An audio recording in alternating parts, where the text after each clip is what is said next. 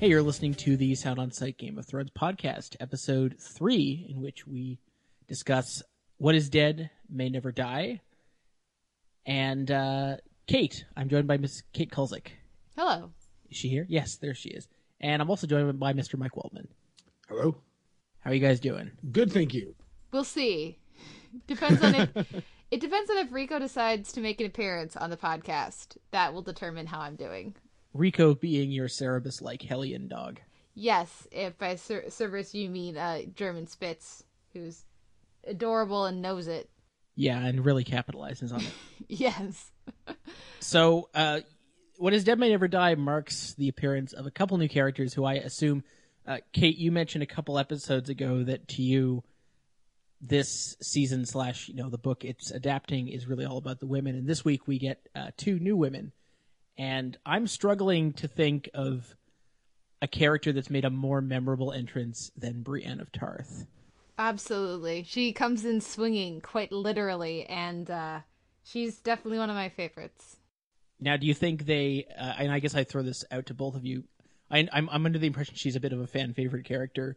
Do you feel like it, it, it seems like they had a, a sort of a daunting task in terms of doing her justice? Do you think they? Do you think they did the trick with the, with our casting here?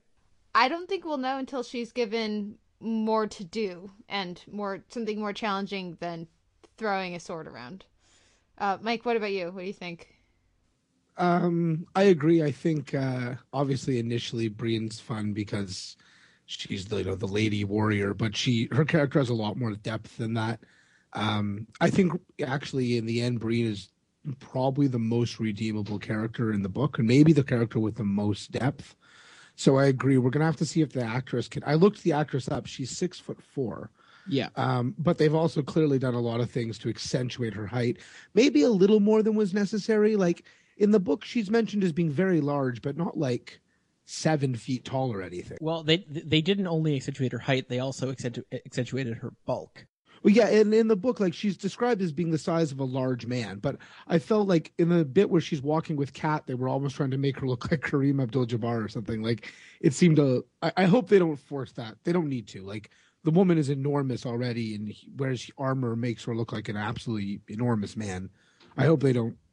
I hope they don't pad that anymore. It's just not necessary. But I completely agree with Kate. I think we won't know just how good the actress is or how much she can handle until we see a little more. My, my first impression of her when she came on screen is, "Holy crap!"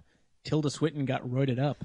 yeah, that's Tilda Swinton's enormous roided sister. Yeah, but uh, I, I I thought that that was a hell of an entrance, and she really she has a presence unlike Im- immediately has a presence unlike any other female character on television or possibly any sort of visual representation currently going on. So that that uh, that I'm I'm very interested to follow. And we also have the return of Renly, and we meet his wife as well, and their sort of strange sexual dynamic, which I think personally was much more interesting than any of the sort of sexual tension or c- commentary we had going on last week. Absolutely, and I, I know uh, fans of the book will know this is uh someone's significant change. At least her, she's much older here than she is. I think she's like a like a teenager, right? In the in the book, like fourteen or something like that, which is how That's they barely a teenager. Well, it explains how they've not consummated the marriage yet. It, you know, that's the explanation that is given. Um, but I find this dynamic far more interesting, and uh, I, I imagine there will be more of interest to come with it. Uh, I I agree. I really like the actress that plays her. Um, I think it's as is often the case with fantasy novels too, they're gonna have to age everybody a little bit. Like, you know, it it's it's the idea of watching a 14 year old be constantly sexual is not something anybody wants to watch on HBO. You know, so I think they've made good choices to make these people like. Mike, where do they want to watch it? Just just so we're clear. Um, I think you have you have a Tumblr account that you can direct people to, don't you? Yeah, but just just uh, SMS me. yes, don't don't do it through the show, please. Um, but I mean, not just with the women too, and not just because of sexuality. Like, um, Robb is 15 in the book, and they don't mention his age in the show, but he's clearly like 23 or something like that. They're not they're not trying to make him 15. And I think in general, like we talked about last week, I think they're making good casting decisions based on people that are good to play the roles. a little bit more than people that just look exactly like I imagined them in the book, which is a really good decision. Mm-hmm. Uh, I was also really intrigued by what was going on with Theon Greyjoy this week. Um, as we previously mentioned, we sort of saw him transition from sort of the ward of the of the Starks, where he seemed to be a relatively noble character, and then we saw him be that be not quite so noble after all. And this week we kind of see another side of him entirely, where he seems to be somewhat humbled and seems to be uh, willing to do whatever it takes to get back in the good graces of his family.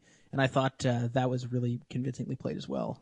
It was a little um it, it was very well played. Don't get me wrong. It was the scenes were well written. They were well executed, and all of that. It was a little uh, predictable f- for me. It's and less interesting than I, I, would would have liked. Um, the the character in the books doesn't have any pondering about the moral question of anything. He just acts and he sides with his family. There's no inner turmoil of if he's going to side with Robb. He just throws Robb under the bus. Um, and I think that's more interesting. And then has to deal with that choice later. And, and so this felt a little too much like they want are trying to to keep the Theon fans on board. Um, are there Theon fans? I, think a little bit. I, I agree with you. I think a little bit of moral equivocation is, again, something we might see a little bit more transitioning from than from the source material. You know, like again, we can't stress this enough. The source material is impossibly bleak and dark. Like anybody that's read that, uh, you know, I don't think there's any arguing with that assessment. And I don't know that that level of like nihilism is really going to play throughout the show and be as interesting. So I think they're working sometimes to nuance it a little bit. And I think you're right. I think this was an example of where giving it some sort of you know moral ambiguity makes it a little less interesting actually um but i think we're i think we might see more of that yeah and and well and i do i do want to stress that that is just my pedantic having read the book perspective coming out it's as far as if i didn't know that i'm sure i would have been absolutely fine with the scene i mean you didn't know that simon did you care uh, no i did yeah. not care at all so it's it's so easy to get caught up in but I wanted to be like the book, and so I have to make sure I stop myself from getting into that too too frequently. Mm-hmm. Uh, were there any other significant changes from the book? Like I'm thinking specifically of Tyrion's little scheme to keep cleaning house. That was done very. Actually, I was going to mention that. I, was I thought that was really, really well. interesting. Like so, all of that stuff that happens happens over a very like stretched out over 600 pages and involves nothing like that. It involves a lot of schemes and and they're all very interesting and stuff. But I think this, which was a complete departure from the book, and and took him about six hours. It, it, exactly, it took him about six hours, and is done in 20 minutes of screen time instead of literally what would have been two seasons almost. Um, I thought um, I remembered this exact thing happening in the book. I mean, did it really? Yeah, more stretched out, but the tell he, Tyrion definitely told different people he was marrying off the kids to different Oh, maybe places. it was just that it happened it, over such a long. It happened period. over a longer period, yes. Yeah, but yeah, the same idea. yeah, and I think in general they're moving things faster a little bit, but um, I thought that that was a, a good example. I mean, like you said, I don't actually remember it happening specifically, but if it did, it definitely played out a little bit differently. But I thought that that worked really well, and like was a nice scene. I thought the way they shot it, you know, with every time the camera pulls off, when it pulls back, there's a different person standing there. I thought that was kind of cute. Mm-hmm. Yeah, there was there's some nice little editing tricks this week that they don't normally do. Exactly. Uh, now, are, are, you guys sure you read the same book series? By the way, Mike, are you thinking about that time you read? We're talking about uh, Narnia, right? You, thinking about the time you read Lord of the Rings stoned in junior high? Yeah, I was gonna say we're we're Sim- Silmarillion, right? Reading Lord of the Rings stoned that sounds like the most boring experience in history. Depends on how much you like songs. but I, I, do want to mention uh, in this in this scene with um with Tyrion, I really the the thing that I really enjoyed about it was particularly in watching him interact with Varys, uh, and what I enjoyed about it is in these scenes you get a real sense that Varys likes Tyrion. They and and Littlefinger, I think also, uh, though maybe not quite as much. Be I think it's I really enjoy the relish that these actors bring to their characters, and I, I like that there's that note underneath, particularly the scenes with Tyrion and Varys, that Varys has been there a long time, and he's worked with a lot of different hands to the king, and he finally has one that he respects and one that he can work with and he can if if they're when their when their interests coincide one that they will be able to do significant things together with. So i'm i'm really enjoying that. Was that just me? Did you guys pick up on that? Yeah definitely.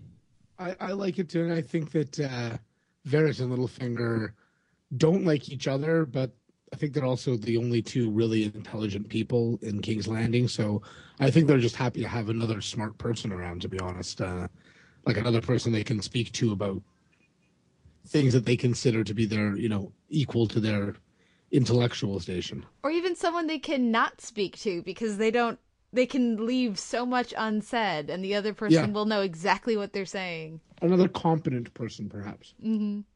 Mhm. And, uh, oh, and of course, we also had the when he turns an, on, on another sort of old uh, ally of the court, Lord Pycelle, which was that was brutal. Oh yeah, uh, that, yeah. Uh, that played out just like it did in the book. That was a very uh, worked really well. Uh, speaking of again, sort of discrepancies from the book, I know you guys mentioned that everything that goes down with uh, Lord Snow up in the north with Craster definitely was playing out differently here than it did in the books. We don't get too much there, but we we do get sort of a little bit more explanation of why they're just sort of going to try to leave the situation be.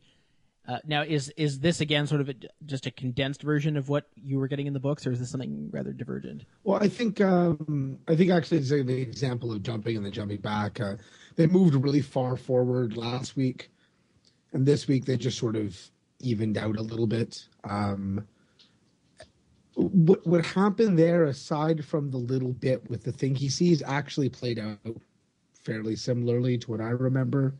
I mean, he doesn't Craster doesn't knock him out or anything. There's another pretext for them leaving, um, but there doesn't seem to be anything that they've changed dramatically, except for the fact that the events north of the wall are definitely not in sync with the other events in the book in the show the way the book was in sync. Now, uh, something I, I picked up on this week and probably should have mentioned a lot earlier. Is it safe to say that Sansa has the most thankless role on this show? Yes. Oh, it gets so much worse. No spoilers. It gets so much worse. As far as thankless, yes. she gets she very rarely has anything to do. The fact that the actress has made so much out of that character is incredibly impressive.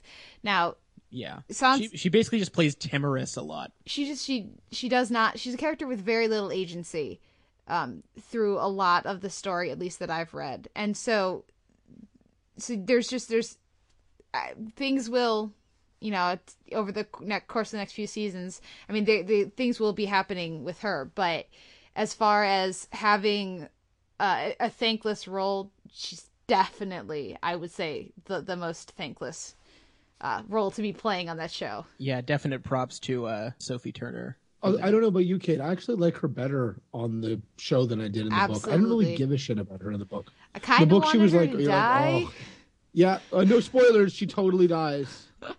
Uh, who's to say she doesn't? No, I, I, mean I've I haven't read all the way, so I don't know what happens. But the part she that dies. I've read, there she, it is. She, she, the part that I've read, she is uh, alive, and I, every time we would go to Arya uh, in the book, I would be totally excited, and then I would go back to Sansa, and I would just be annoyed because she was not doing anything. Yeah, literally, the Sansa chapter is like my least favorite, but I think I definitely think that the actress brings a more interesting or maybe it's just that watching her is more interesting. I find her inner monologue in the book very boring. Um, well, I would have to imagine that it is. I mean, she, she like like Kate said, there's almost literally nothing she can do. I uh, I really like the actress that they've cast for Shae, the Tyrion's uh, lady. Yes, or so, soon to be kitchen wench and then handmaiden. Yes, I think she's really excellent. Um, and I was disappointed there wasn't more Tyrion Lannister. Tyrion Lannister is like threatening to be Tywin? my favorite character on the Tywin. Sorry, I uh I love I liked him in the book and I love him in the show. Like I like him so much better in the show. I, I imagine we will have more with him, but I I would love to talk about uh, Arya a little bit because uh, they Mm. They jumped forward with that storyline again, Yep. and uh, Like is was that in the third book? I was trying to remember. ah, I you know I don't remember Are where it all- falls, but shit's about to get real. Yeah, shit's about to get really real. That's exciting. Well, I mean, that was pretty real. I mean, you we think it's was- I real, was- oh, I but think it's real, but it's not You not. sweet summer child. well, I always appreciate some quality child endangerment. yeah. So, uh, but I, Spoiler alert, Arya dies too. Everybody dies, spoiler alert. uh, yeah, but I, I thought that whole that whole climactic sequence was really nicely done. hmm Oh, I totally agree. Well, and and even just the way that they, I think they've done a good job with the stunt choreography um, in mirroring the the tragedies in Arya's life. In first uh, Syrio, and then her father, and then there were elements in the way that both of those characters died, in the way that Yoren died in this episode, and I I thought that was such a nice touch, and uh, I, I assume will very much shape Arya. I wanted to talk about that by the way. Given that fight scene, is Yoren the biggest badass we've seen so far on the show? He killed like nine people with like an arrow in his neck to start the fight. Yeah. Like if I, stick an I arrow in feel Simon's like- neck, do you know a few people he can kill? I, Like I, two. I Well- think a battle royale between Syrio, Lay on Yoren, and and Jaime would be pretty great to watch. Uh, what about what about uh, Tyrion's guy? Oh, um, Oh, Bronn. Bronn, yeah, he's, pretty he's good too. up there too. Bronn's the the like dirty fighter in the Yeah, book. which is kind of why I would root for him. Sand in the eyes, man. You know what's really interesting? Whenever I whenever I explain Game of Thrones to people, you have to sell it on the idea that it's like a fantasy show with no magic, where there is almost no action. Like, like, and I, I, it's not in any way a boring show. But when you actually piece together the amount of action, it's like one minute in ninety. yeah, Um, the like this big fight scene with Yoren couldn't have lasted ninety seconds.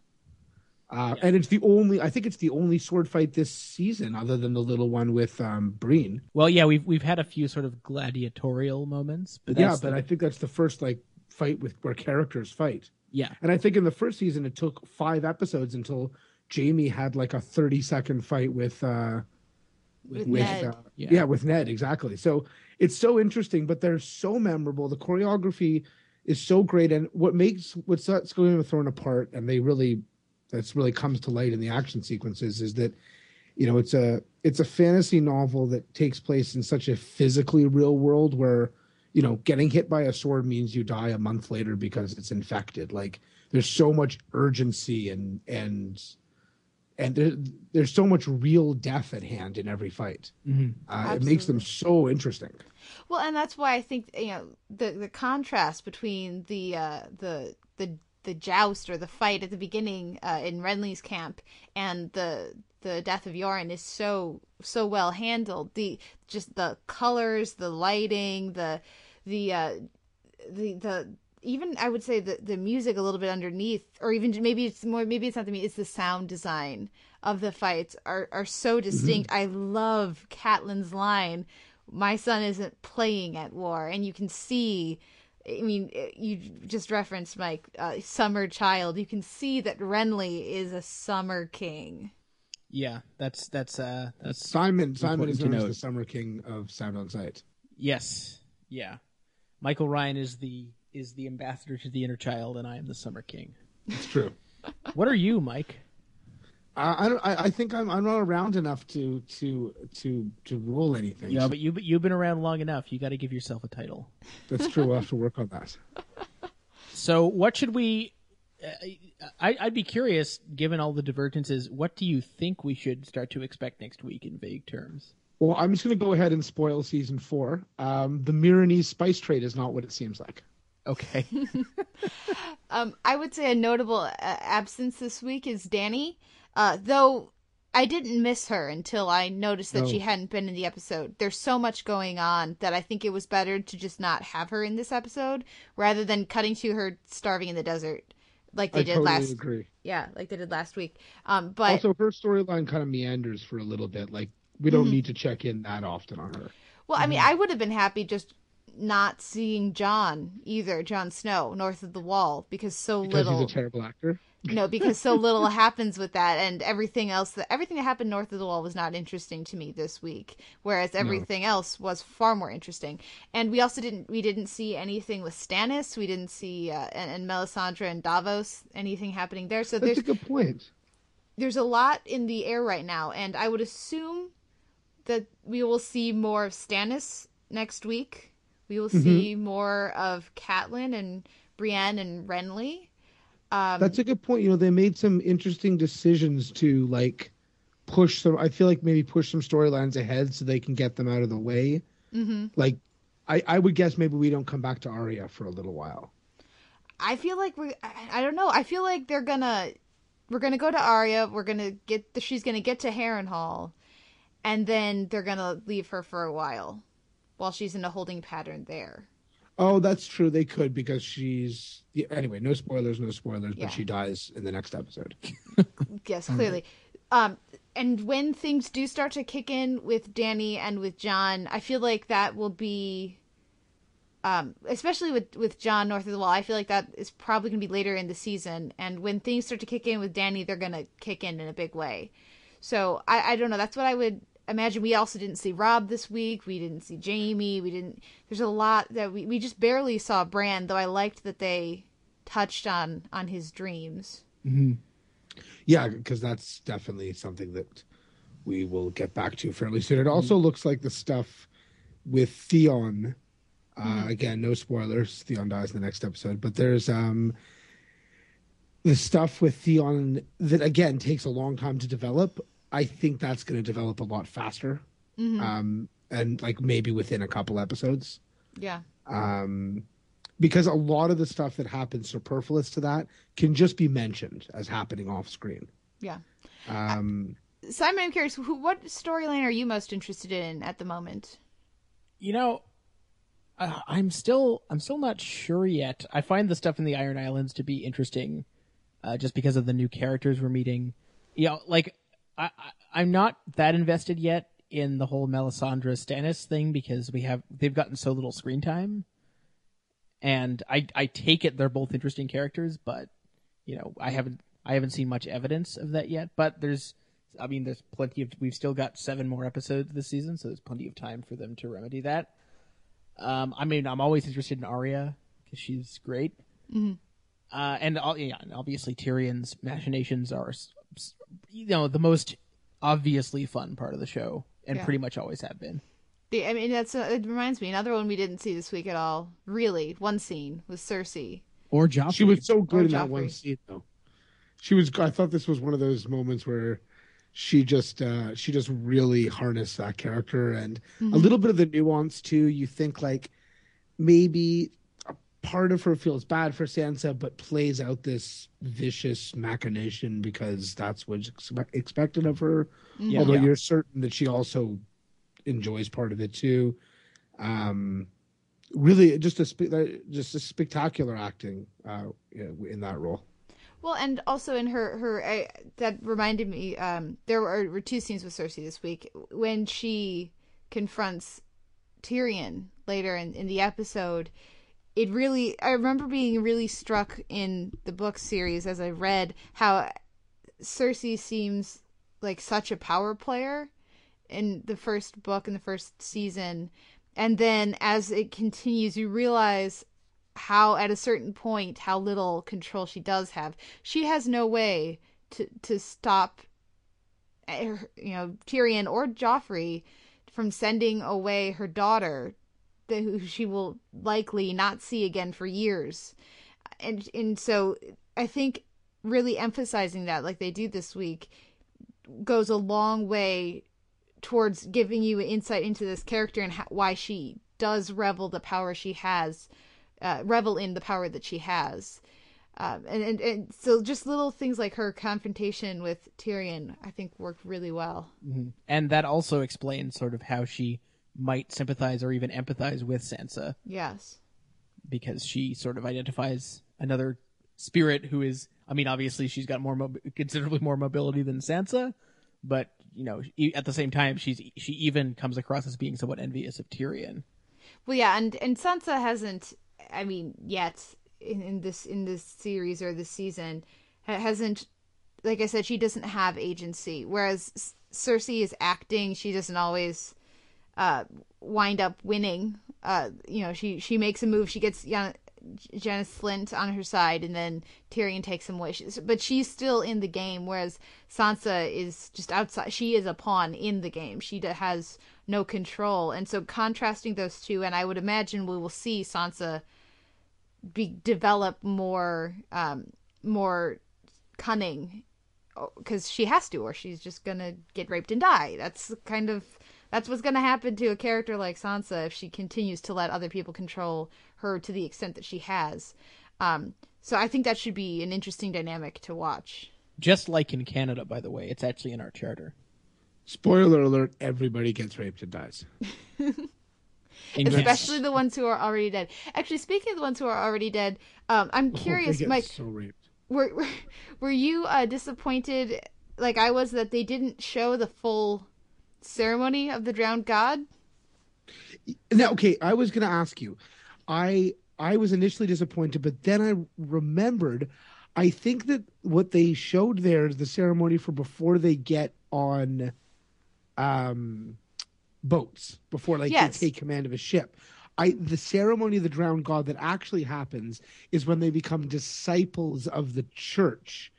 Um, Yeah. I think we're still going to see that later. As long as we still see it, I'll be good. But just with all of the "He who is dead can never die" has you know that's you know their saying of their of their faith has been has been parroted many times uh, in the past few episodes, and so I I was I kept waiting for it in this episode. But as long as it comes down the line, then it, then it's great for me. If they just kind of skip over it as a way to save time, I will be very disappointed.